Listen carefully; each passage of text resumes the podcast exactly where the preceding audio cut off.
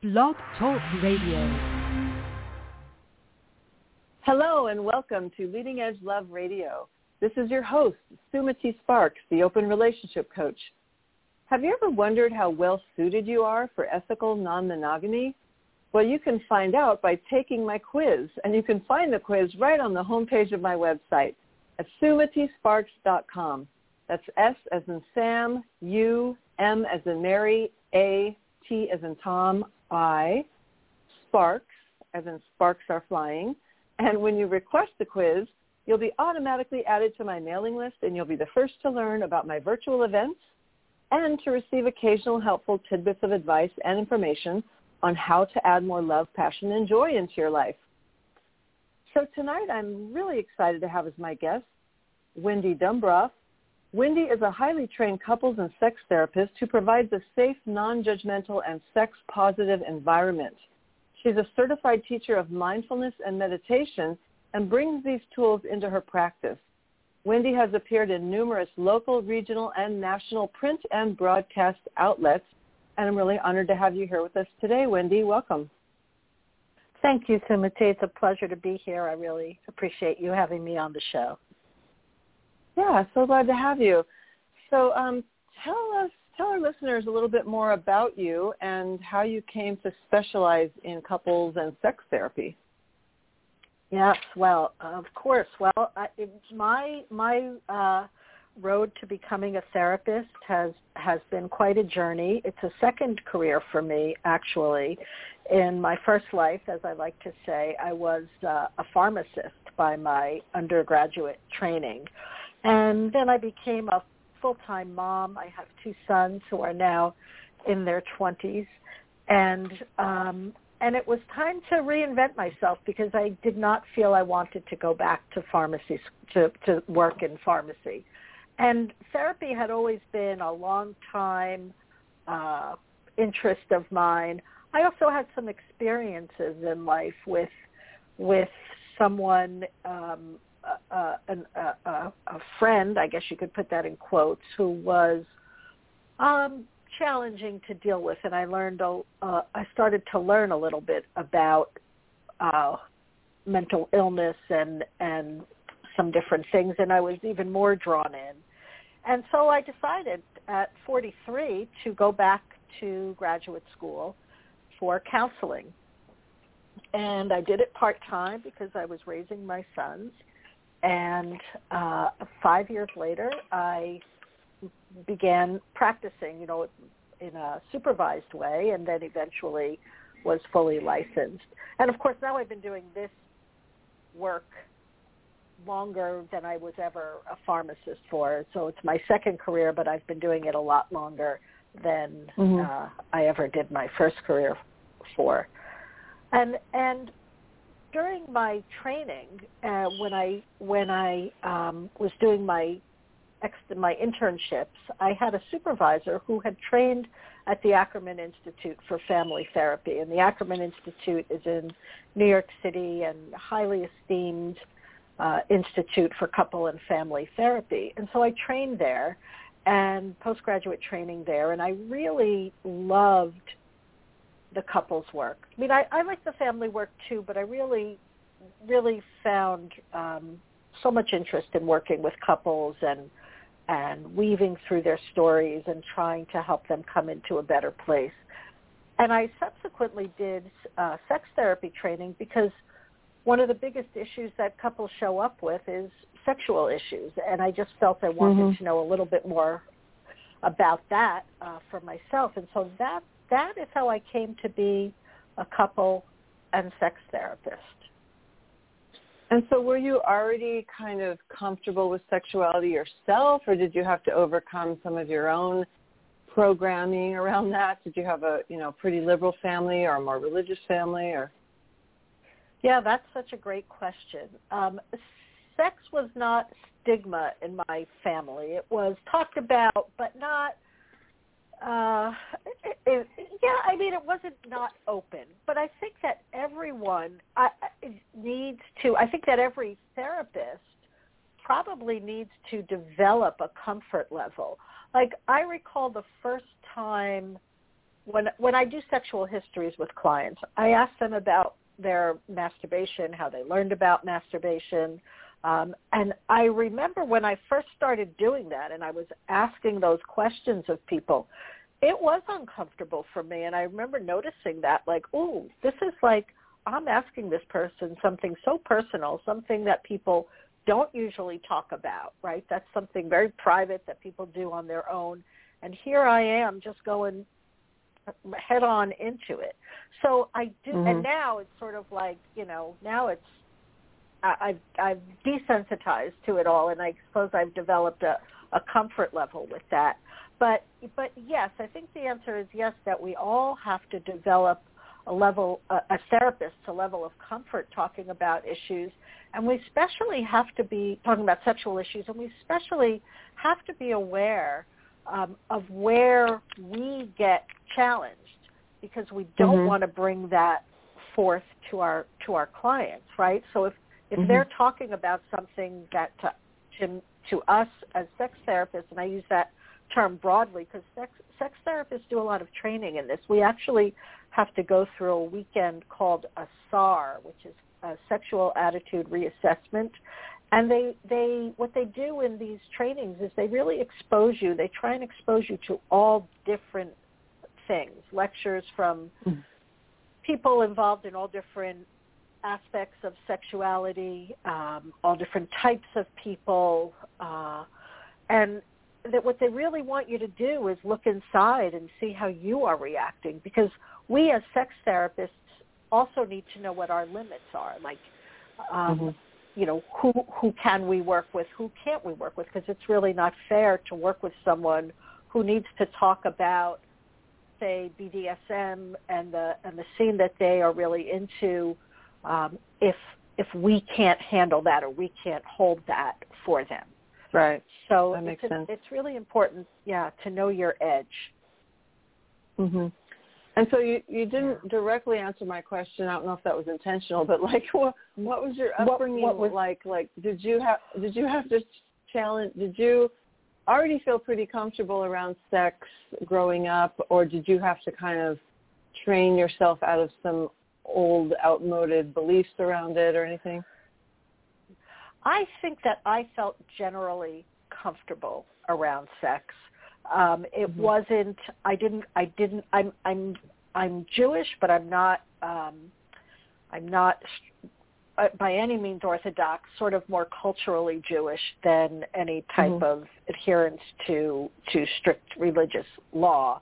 Um, mm-hmm. And mm-hmm. so religion religion really didn't play a part. The message that I got mm-hmm. around sex uh, from my mom was pretty much that you should you shouldn't just do it willy nilly. You should there should be caring involved in the relationship. And you know, I'm I'm 59 now, so that gives you just an idea of the era that I grew up in. You know, very different mm-hmm. from now.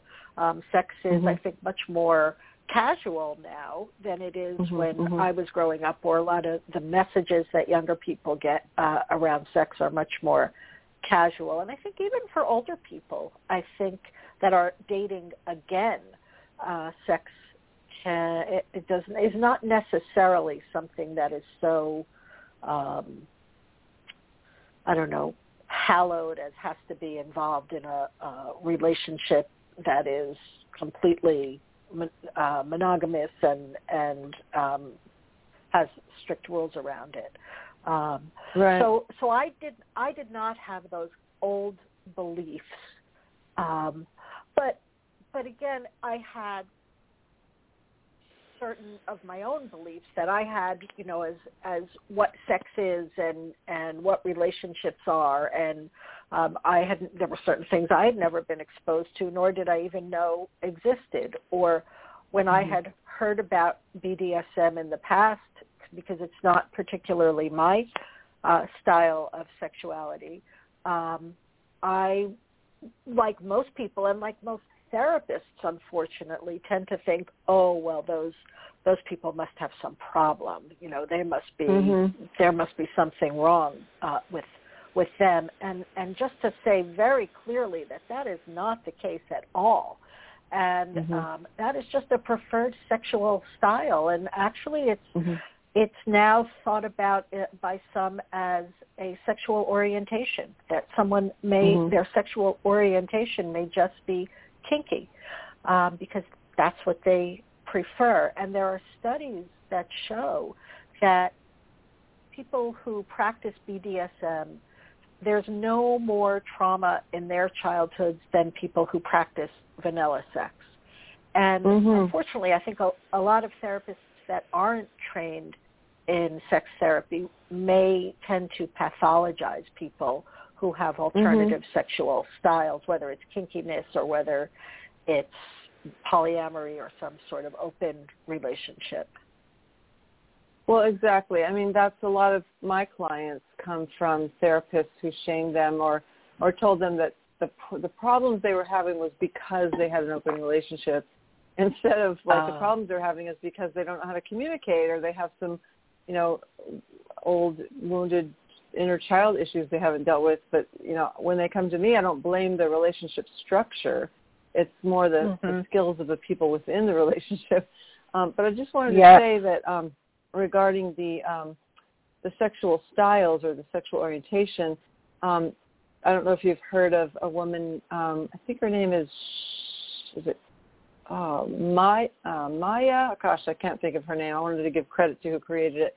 Um, the erotic blueprint, and she has like blueprint. Ca- yeah, it's really interesting. She's got like five categories, and it's energy. So like energy people would be into tantra and stuff, and there's sensual Mhm. people who really have to have like the room at the right temperature, and the sheets have to feel good, and they want to go really slow and Mhm. make sure they're really physically comfortable. And then there's the sexual blueprint where the sexual person just needs to know, are we going to eventually have sex? And if they know that, they can relax, you know. And, and then the, um, Mhm. the kink is, the kinky is one of them. And then the fifth one is the shapeshifter who can kind of like flow around all of them. And so Mm. what's cool about that is that if you figure out what you and your partner's blueprints are, you can make adaptations to like honor each other's flow. So like if one person is energetic and the other is kink, like how can you create something that's both energetic and kinky? Ah, that's so interesting. That, that thank you for sharing that. I've I've not heard of that, uh, but I'm going to look it up. That's very interesting. yeah, it's cool. I, I spoke to a woman that trained under the woman whose name I can't think of. I want to say it's Maya. I think it's Maya is the originator of it. Anyway, so Uh-huh. um, so I'm sure when you're when you're dealing with your clients, um, even though you had a pretty, you know, maybe neutral upbringing around sexuality with a little bit of advice of like, don't just do it willy nilly, you know, be with someone who cares about you, which I think is better advice than most people get. you know, that's Yeah. really great. Mhm. Um, but but then I'm sure you also deal with a lot of clients who have shame around whatever because I mean I hear this all the Mm. time like like I like to I had a guy say to me that he likes to um you know put I'm going to get graphic here like put his finger in his butt when he masturbates and Mhm. can't tell his wife can't tell his wife this he you know he comes from like Southeast Asia and it's very traditional and he you know doesn't even want to tell his wife that he does it during masturbation and so he he came to me to find out if if maybe this means he's gay so, Ah, so you oh know you my get all, goodness. you get all this programming and you know the sexual shame and the anxiety like am i normal? People always want to know is this normal or not? So how do you um how do you help your clients when they have such sexual shame and anxiety? Yeah, wow, that's that's that's really such a powerful story. Just a, a note on that story: there's a, a sex therapist by the name of Joe Kort, K O R T, and he's written he's written a number of books, and uh, he, he had one of the best lines um, ever when I heard him speak once, and and I I've quoted him to clients, and it is that the asshole does not have any sexual orientation.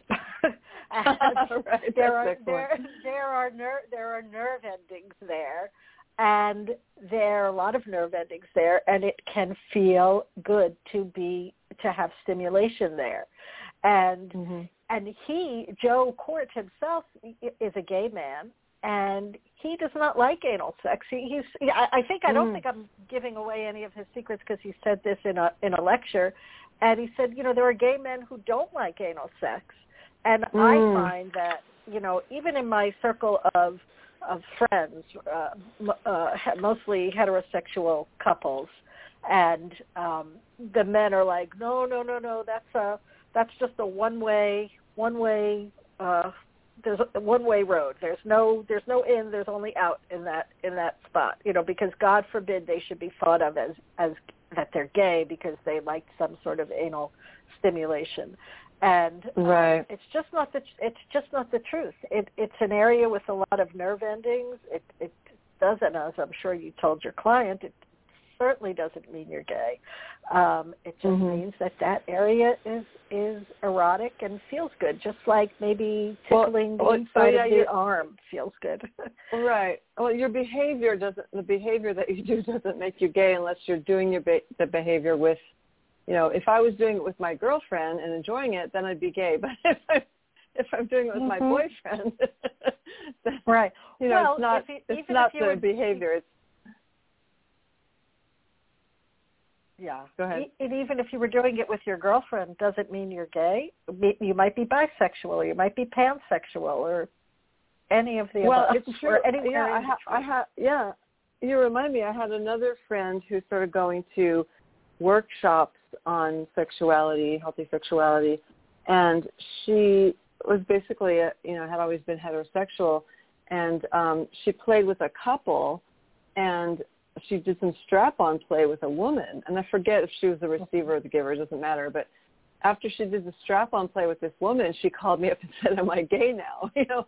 So yeah, she was doing it with this Uh-huh. woman that she cared about, was a good friend, but again, that doesn't even make her bi or pan. It was just an activity that she was doing for pleasure and fun, right? It's like so the Mhm. behavior is completely separate from your sexual orientation.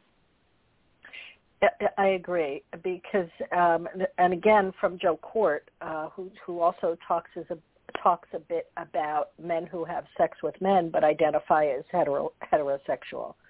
And Mhm. your your identity is for you to decide. It's not for someone else. Mhm. And you know, regarding shame, as I'm sure you do, spend uh, uh, we spend so much of our time trying to de-shame people and what they like.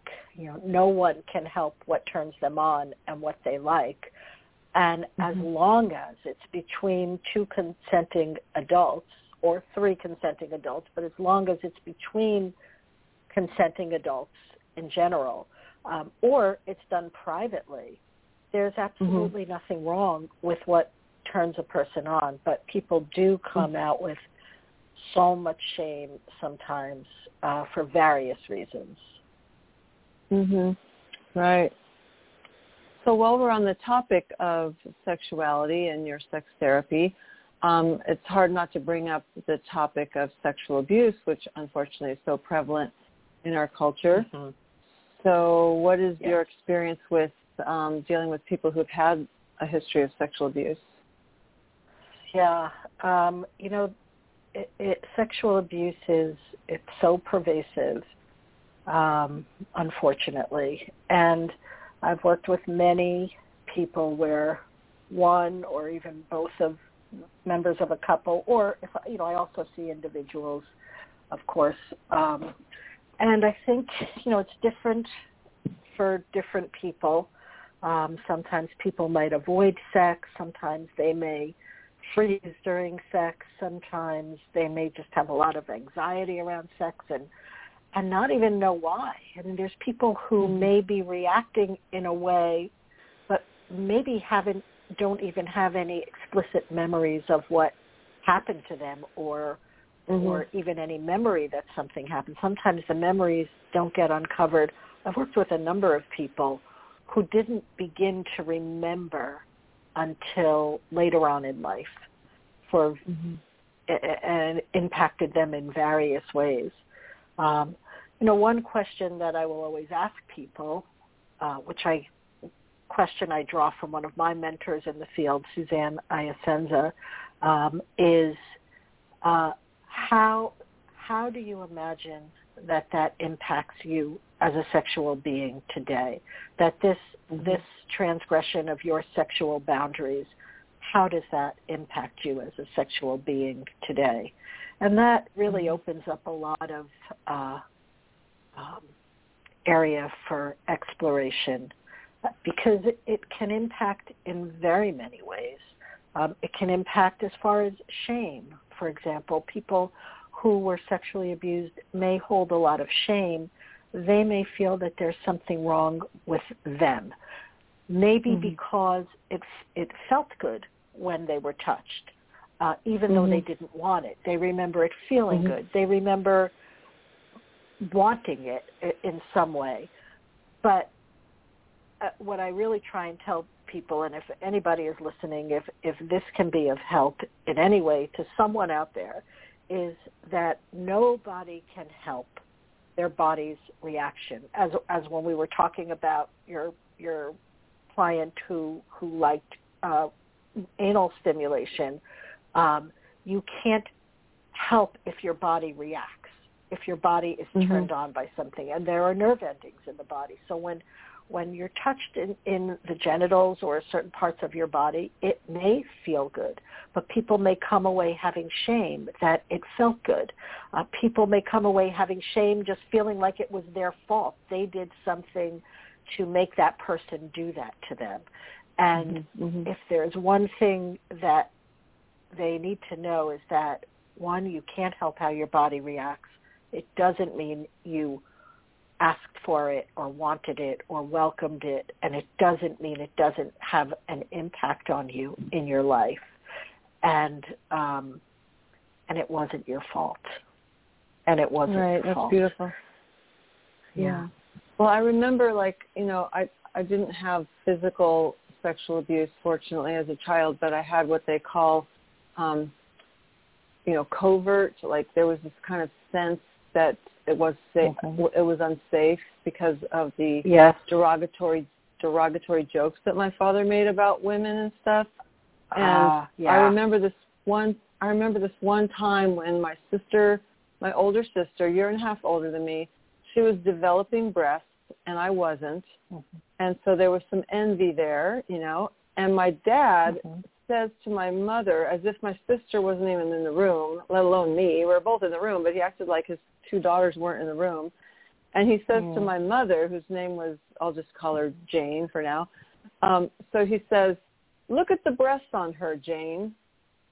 oh, and I remember wow. hearing this and feeling this equal mixture of horrified for my sister and envious that he wasn't mm-hmm. saying it about me. And so it's really mm. confusing when you have those two yes. feelings going on at the same time.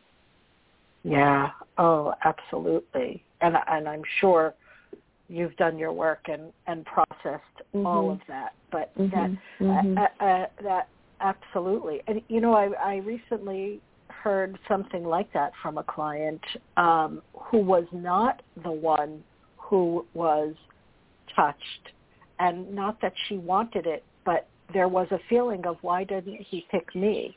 Why exactly. why did he pick her yeah. and not me? Mm-hmm. Yeah, wanting mm-hmm. that attention. I mean, after all, this is your father. He's saying yeah. something very in, inappropriate, right? Like that's mm-hmm. something mm-hmm. a, a dad might say to um in private like, "Oh my god, I can't believe how much our little girl is developing. It's it's so, you know, crazy to see her like that, right? In private, right. That's something that mm-hmm. he might say in private. Um, mm-hmm. but certainly not in front of the child in that way. right. Because you're right, right. your sister must have been like, "Oh, don't look at me like that. Like you're my dad. Like, oh my god." Right. It's not a good, right. not a good feeling. Um mm-hmm. and and understandable too that it is your dad and and your sister's getting the attention and even though it's not the right kind of positive attention, it's still positive attention that's given to her and not you. Mm-hmm. Yeah, that's right. And if that's, been if, really if that's tough. the only yeah, no, that's the only attention that's being doled out, you know, to a child is the inappropriate kind, then they'll take that over no attention at all, you know. uh, absolutely. Absolutely. Yeah. That's but so, I think so you know true. fathers have such fathers have such a delicate line that they have to walk when they have a developing teenager where they need to validate her as a beautiful woman because she wants her father to see her but at the same time he has to watch his energy so it's not creepy you know so a lot of fathers will yes. just completely go in the other direction and like not even look at their daughter anymore because they're afraid of their own Yes. turn on in their body so it's a real Yes. challenge for a father of teenage girls Yes, yes, I agree. I agree. And creepy is a good word, right? Creepy is a good Mhm. word because if it feels creepy, um, and and again for anyone out there, because what I, I'm sure as you find, Sumati, that clients also often say, always say, I would I would offer. Well, nothing is always, but most of the time say something like oh, they question themselves. Well, maybe it wasn't as bad as I thought, or maybe I'm misremembering, or or I maybe I did do something that made him really mad, Mhm. or maybe I I I acted that way or something, and they mm-hmm. they second guess themselves because it's it's hard to put that parent in the light of that they really did something so egregious and so terrible. It's hard to really uh, take that in and and and make that reality. Um, and and you know Yeah, that's one of the things that happens with kids when when parents mistreat a child, whether it's sexual abuse or neglect or or some kind of mistreatment. Uh, kids, for them, it's it's if the parent who's the one that takes care of them, the one that provides for them, the one that keeps them alive, basically. If there's something wrong with the parent, then that's a intrapsychic crisis for the child because then that means like, oh my God, there's something wrong with my parent. Who's going to take care of me? So kids Right. actually turn in and say, it can't be my parent. It must be me. It must be me. There's a problem. with." And Right. that's another place. Right. Yeah. Yeah. It's another space where shame can develop. Mhm. Yeah, thank you for saying that. That's that's really the predominant um, belief that a child develops is it has to be me. Yeah, exactly. And so that, that takes a lifetime of work, unfortunately, to undo that um, to undo that belief that it's your fault. And you know, if we had an auntie or you know another adult that's my criticism of the nuclear family is it's great if both parents are emotionally healthy, but you know, if one even one of them is screwed up, the other one is going to go in denial because they're dependent on them too, and then the kids are are screwed. So you know, if there was more adults around who could say like, we're going to reassure your children that they're okay and kind of take care of them for a while while you go to the shaman and get some help or whatever. Like if we were in a tribe, you know. Yeah. Um, Yeah. yeah. Yes. With the, the whole idea of it takes a village. Exactly. Uh, uh, So if you're just joining yeah. us, if you're just joining us, you're listening to Leading Edge Love Radio, and this is your host, Sumati Sparks, the Open Relationship Coach at sumatisparks.com. And we're speaking with Wendi Dumbroff, who is a couples and sex therapist. And um, she also integrates mindfulness and meditation in her, in her practice, and I definitely want to get into talking about that soon. But if you are listening live and you'd like to ask Wendi any questions, feel free to call in. You won't interrupt us. You'll be put on hold, and we'll just take your call at the right time. But the call-in number is area code 6383-1132. Again, that's 657-383-1132. So, Wendi, let's talk about the lovely pandemic. um, Mm. I can imagine, yeah, I can imagine that couples have been struggling a bit, uh, a bit more than usual during these times. Oh, so, yeah. can you talk Mhm. about some of the issues that have come up around communication and intimacy and so forth during the pandemic? Yeah. Um, yeah, the pandemic, you know, just think about all the, before the pandemic, all the daily struggles of life and of relationship and all the anxieties we carry and all the messages that we carry from our childhood that inform our adult lives, some useful, some not so useful. Those messages we're spending our life hopefully working on trying to rewrite our stories in in a way that is more syntonic with with our needs in in the present and then you just add let's say life is not stressful enough let's put this whole other layer of stress right on top of it and let's just do it to the whole world while we're at it and mm-hmm. so the the yeah and so the pandemic has created just uh, tremendous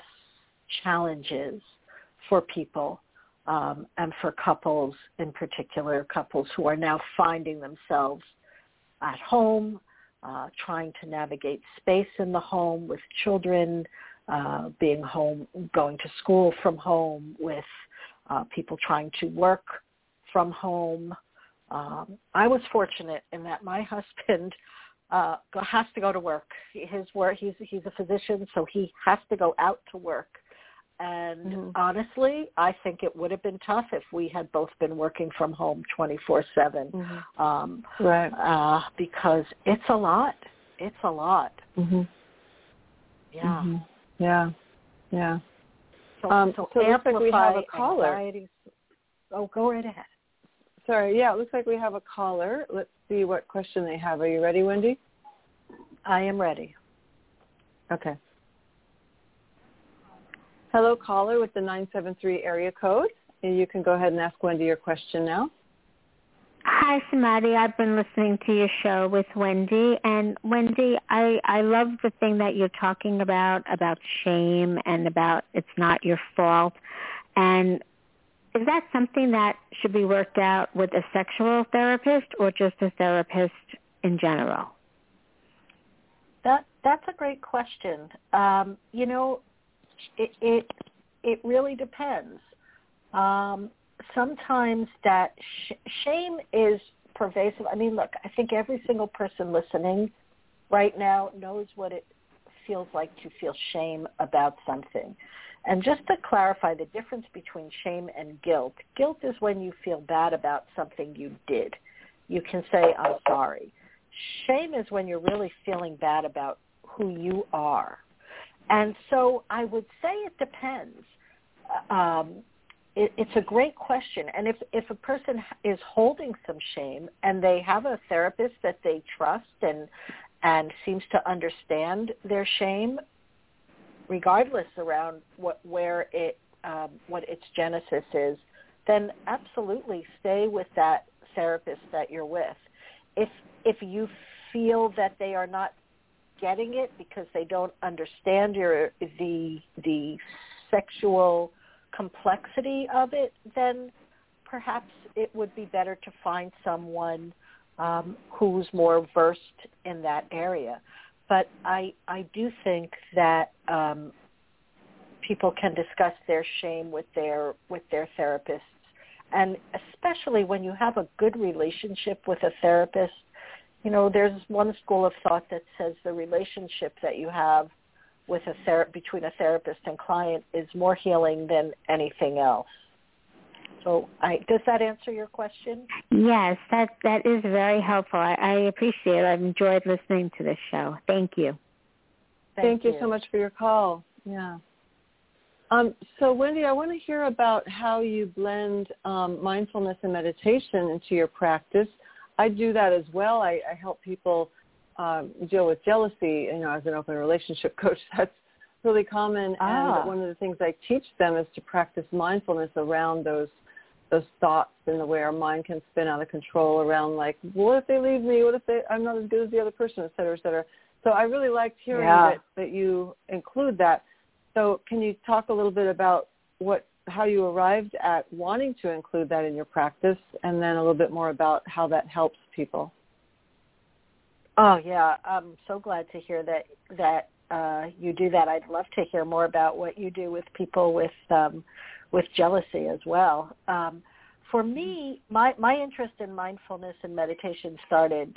Um, I, I think I was always interested in it as a kid. I knew about people that did meditation, but never really knew much about it or what it was. And back in the 90s, I did training in transcendental meditation, and um, that was my intro to meditation.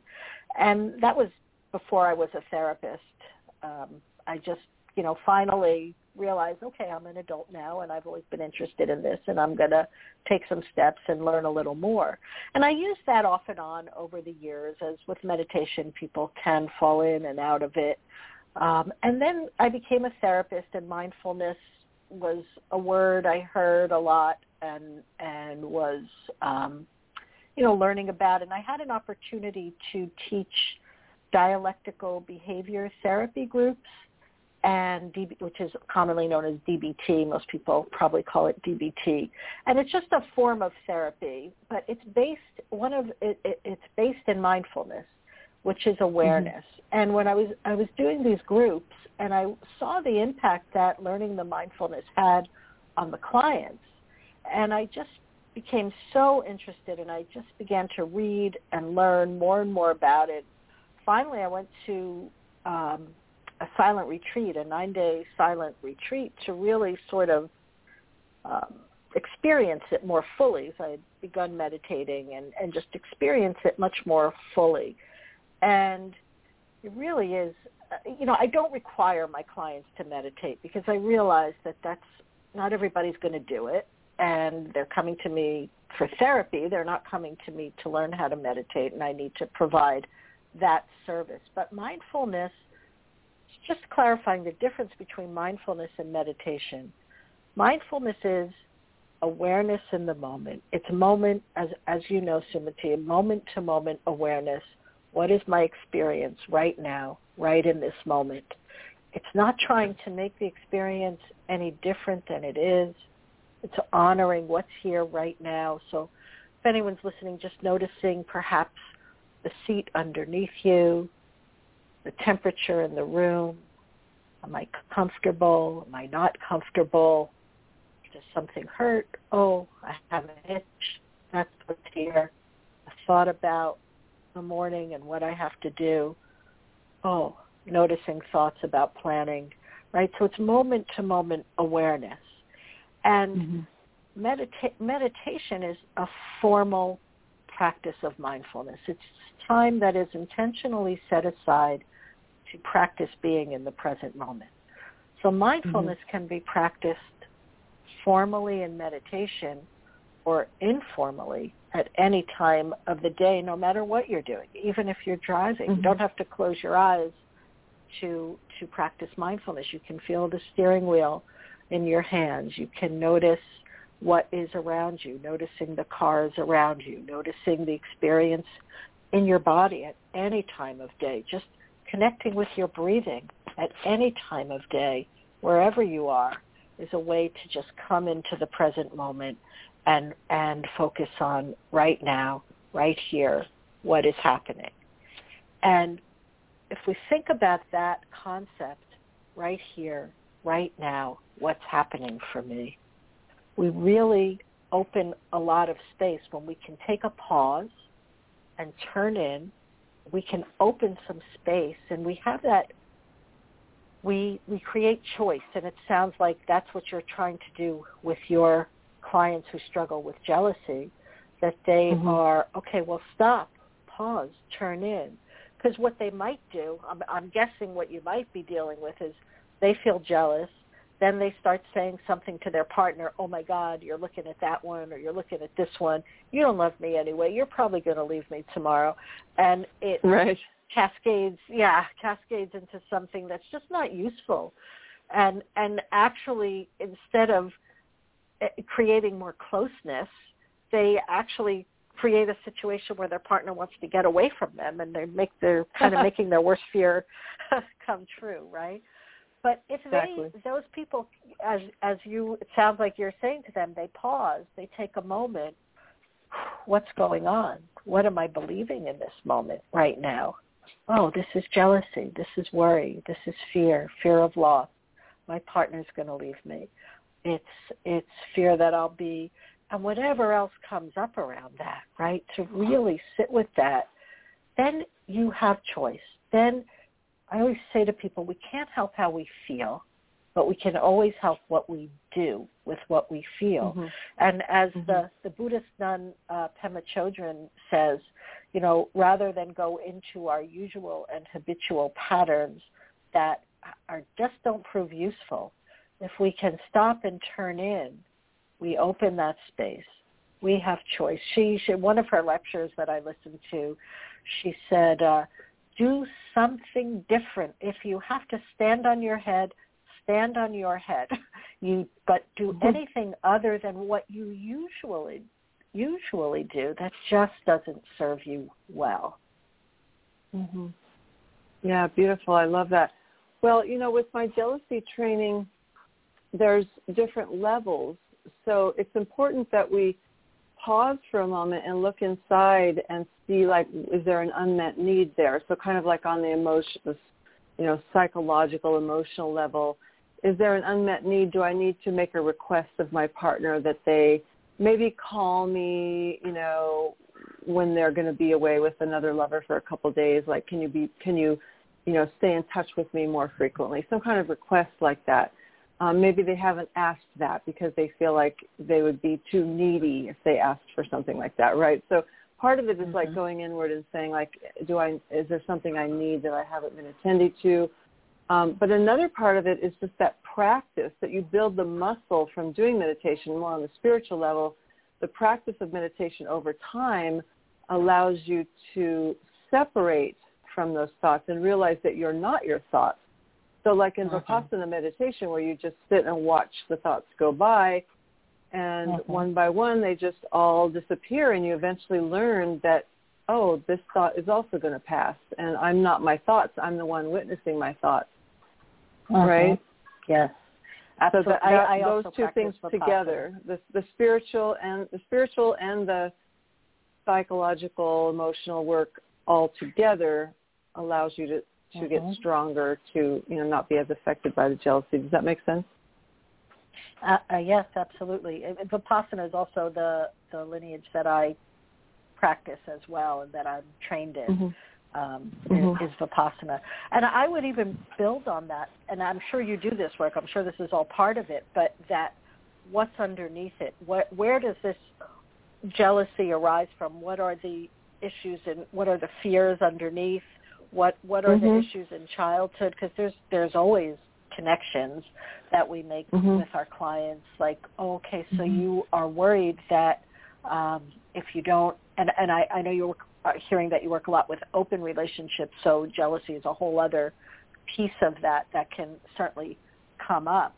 Um, but a- a- and not but I don't like but I like and but and making those connections un- underneath like well you know my my parent was never there for me and they always just left or or one day my parent just left and I only only saw them a few times during my whole childhood and and barely have anything to do with them even as an adult and and so they've already been left and so there's this this old trigger that that's Mhm. the unconscious you know i always say it's the unconscious music that's playing in the background we don't even know Mhm. it's playing but but it can inform everything that we do Right, exactly. Kind of those I call them the core wounds and and we all have our own Yeah. version of them.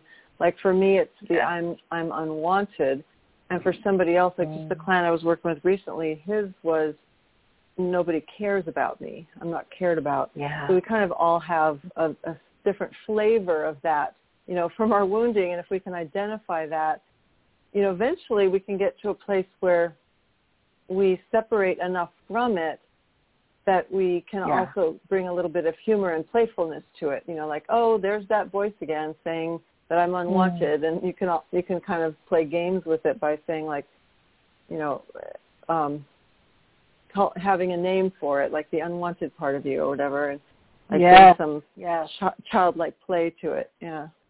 Mhm. Yeah, because yes, and I, I like that you say childlike play because it's it's probably a younger uh, Mhm. person that that has that belief, right? That Mhm. that had that you know, often in the in the um, you know with narrative therapy, we talk about rewriting the story, and the story that we tell ourselves about who we are is really important. But oftentimes that story was written by someone else, and the messages mm-hmm. perhaps that you got about feeling unwanted, right? Mm-hmm. Um, those those were not written by you. So those were written mm-hmm. by the person who should have made you feel wanted, who didn't make you feel wanted. And so exactly. you know, we come into adulthood and and and have this belief that oh, I'm not I'm not wanted. And those voices, mm-hmm. they're they're not they're they're not our voices. They're the voices of others. They're the stories of of others. And and yes, and not identifying with the emotion, especially, oh, this feeling of shame. This shame is here, but I am not shame. I'm watching it arise and pass away. Mm-hmm. Or these yeah, beliefs. and so I'm not certainly I'm not you know practicing Buddhism. I just have dabbled in it, but from what I know, like the concept of impermanence is important, and yes. I think that mon- monogamy, and of course I'm you know biased because I have been Mm-hmm. oriented as a polyamorous person for 25 years, but um, uh-huh. the concept of mon- monogamy, like this whole thing about you know commitment, marriage, we're going to be monogamous, gives you this false sense that there's permanence there, but Ah, relationships end all the time, and so when people start opening their relationship, there's a belief that there's more of a risk but I venture to say that there's impermanence in all relationships, and really we can't be depending on another person to give us our value. That our value needs to come Mhm. from ourself and our our spiritual practice, and then we get to give love to someone else. How can we be of service to other people and not be dependent on someone else for, you know, for me to feel okay? Mm, yeah, that's really that's that's really a nice way to uh, to frame that. That really is, and and I agree mm-hmm. with you. I think it, it, you're you're so right that the it's the only thing I guarantee people. By the way, is that however you feel right now, it will change, and right. that's that uh, you know think about as angry as you've ever been, as anxious as you've ever been, as happy as you've ever been, as jealous as you've ever been if that was all you were, that's what you'd be all the time. And right. that's that's yeah, that's just not not true. And so, you know, that will change. And so just honoring that that it's here. And uh, and as you said, what what am I doing with it in my mind to make it bigger, right? And and that mm-hmm. gives you choice. That awareness, that uh, mindful awareness gives you choice. Oh, I see. I'm augmenting this and and making it more. Yeah. Mm-hmm. And yeah, yeah. And I agree and the, that the whole. Um, sorry, go ahead. No, go ahead. Go ahead. Oh, just when you were talking about mindfulness, I was thinking about how you know this is a really ancient Buddhist practice, and we've had you know in the '60s we had Ram Dass with his book Be Here Now, and then mm-hmm. in the 90s or 2000, whenever it was, we had Eckhart Tolle with his book Power of Now. So mm-hmm. you know there's mm-hmm. this concept has been translated by many different teachers over time, but it seems like that's what so many of them are teaching us is that all we have is the right now. And when we're living in this history of whatever bad parenting we had as a child, when we're letting that rule us and run us, we're never really going to have the happiness we're looking for because it's often right here, right in front of us in this moment. Mm. Yeah. Yes. Like having that foot in the past or uh, trying to foresee the future, and we really lose right now. Mm-hmm. Yeah, no. Yeah, agreed. like for example, you could be with your partner. Your partner's there, living with you, you know, sharing a home or whatever you're doing together, and instead of like looking at them and seeing their beauty and how what a beautiful relationship you have, you're flipping out about the date that they have scheduled next week. mm-hmm. you know, mm-hmm. like, so you're Yeah. totally out of the moment. You're tripping about something that might happen next week and you've lost the moment of there with your partner right now. yes, yes, absolutely, absolutely, and and and that doesn't mean you can't honor. Oh, there is a thought of jealousy, of worry, and come back to the moment. Just like when we mm-hmm. use the breath as an, an anchor in meditation, and as you said, it also gives us. It's a practice. It's a practice in coming back and coming back and it's waking up, right? And so mm-hmm. when we realize that our mind is, for example, not on, not focused on breathing and we're lost in thought, those moments mm-hmm. are just as important as the moments that we spend perhaps focused on our breath because mm-hmm. that's a moment of waking up where we come back.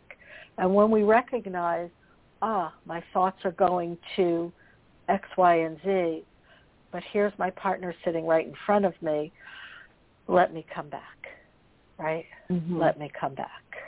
Yeah. Mm-hmm. My husband, yeah. my husband so, always used to say, "Oh, no, go ahead." I, no, no, I want to hear what your it, husband says. Go ahead. Oh, my, this is a, a different kind of example, but as we were raising our kids, and and I am in a monogamous relationship. My relationship is not an open relationship, but just for whatever this story has nothing to do with that but he always used to sit there and say, okay, well, by this time we should, I want to get the money saved for this one's college and this one's college, and we have to be able to do X, Y, and Z, and I want to get the house paid off and and do this, this, this, and this, and and I used to say to him, you know, stop, stop. You've got, you're thinking about when am I going to get all this paid off, and you're missing right now the exact same thing, mm-hmm. right?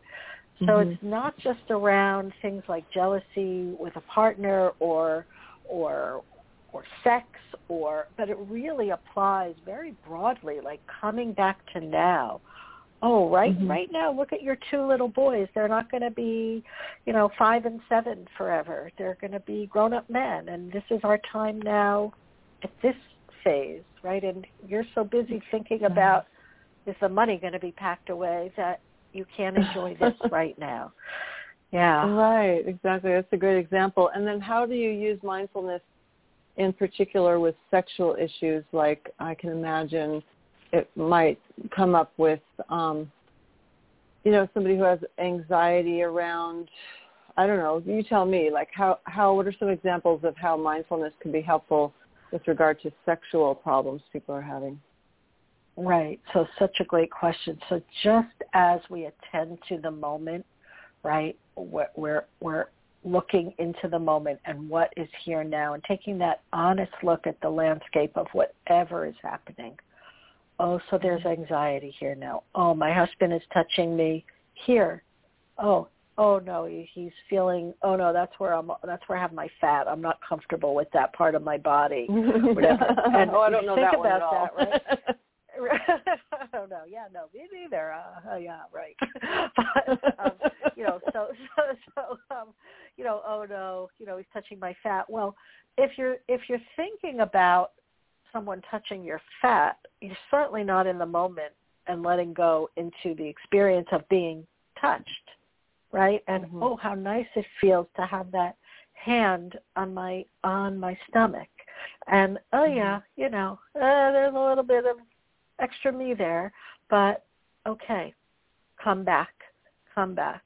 And, you know, that's sort of a, I don't even want to say simple example because sometimes the issues are much deeper. I notice I'm shaking when he touches, when he holds my, my arms. And maybe that person has a history, right, of, of being restrained against their will right? Mm-hmm. And so we can understand. And you know, when there is sexual abuse, and those are cases where the person who is the survivor of sexual abuse really needs to be the one at the at the helm. So their partner needs to have a lot of compassion and empathy and willingness to stop when it needs to stop because mm-hmm. we do want to work towards things, but we don't want to re-traumatize anyone. So if a person has a moment where they are really having some sort of traumatic uh, uh, memory or ex- or current physical experience from a from a body memory because they've been touched in a certain way and they need their partner to slow down or stop or they just need a little space and time. They're willing to carry on, but it really has to be led by the person who is the survivor of the abuse. But mm-hmm. more generally, right, if someone is not engaging in sex, the same way we'd kind of like open to, oh, what is it about that jealousy and let's go underneath. Same thing, taking those deep dives underneath by really getting in touch with the moment-to-moment experience. Well, everything mm-hmm. was fine until he started touching me and then I got I had this feeling that he wanted sex and I really was hoping we could just cuddle and he wanted sex and maybe that's a, interestingly a lot of times what might show up as a sexual issue has no genesis in sexuality and a very brief example someone grew up, say, with an alcoholic parent, and there was a lot of chaos in the house, and so the only way they could they could function was to keep things very ordered and, and control as much as they could. And so they're very ordered and they because there was all this chaos around them and so they did what they could to feel contained. Well, sex is mm-hmm. about letting go. Sex is about, you know, opening up and, and letting go and just not having control. And mm-hmm. so when you're being put into a situation where there's no control, and then so it has nothing to do with a sexual experience, but maybe just the fact that lack of control was dangerous in your history. It was mm-hmm. confusing. Mm-hmm. It was all the chaos that you were around. It made you anxious. And then that shows up in a situation where you're being asked to let go. And so mindfulness by turning in and getting in touch with what's happening and making those connections can really be helpful. Mm, that makes so much sense. Well, I love our conversation and we're out of time. So I want to make sure that you have plenty of time to tell our listeners um, how they can reach you and um, what you have to offer them. Oh, of course. Well, I can be reached at my website, which is wendidumbrofftherapy.com, all one word, and it's Wendy with an I. Uh, I know most people spell Wendy with a Y, but I spell it with an I. Uh, my office is in Madison, New Jersey, and I see couples, I see individuals. Um, I do sex therapy. I see couples for all different reasons. Not every couple who comes has has sexual issues. There many other reasons that I see couples. And um, you can reach me at my website. All my information is there. My phone number, my um, email is wendidumbroff at gmail.com. And um, it's just, you can text me also to the number on my website as well. Okay, and can you spell Dumbroff for people that don't have the visual? Sure, it's D as in David, U, M as in man, B, R, O, F, F, like Frank Frank, Dumbroff. Just like it sounds, Dumbroff. Okay, great. Yeah. All right. Well, Wendi, thank you so much. I've loved talking with you, and I love your unique take on um, therapy. I just don't hear a lot of therapists who bring the mindfulness and meditation into it. So I'm really glad you're doing that work, and um, it's been a delight. Thank you, Sumati. It's been a pleasure to be here. I so appreciate having the opportunity to talk with you. Okay, you have a good night. Thank you. You too. Mm-hmm. Bye-bye.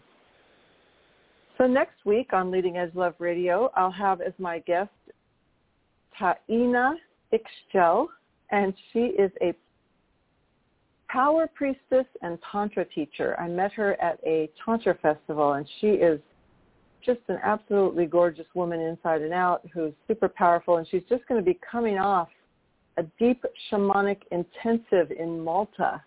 So that's going to be really fun to, to get to know what she's up to. So please join us next week at 6 p.m. Pacific Time, 9 p.m. Eastern on Leading Edge Love Radio, and we'll look forward to speaking with you then.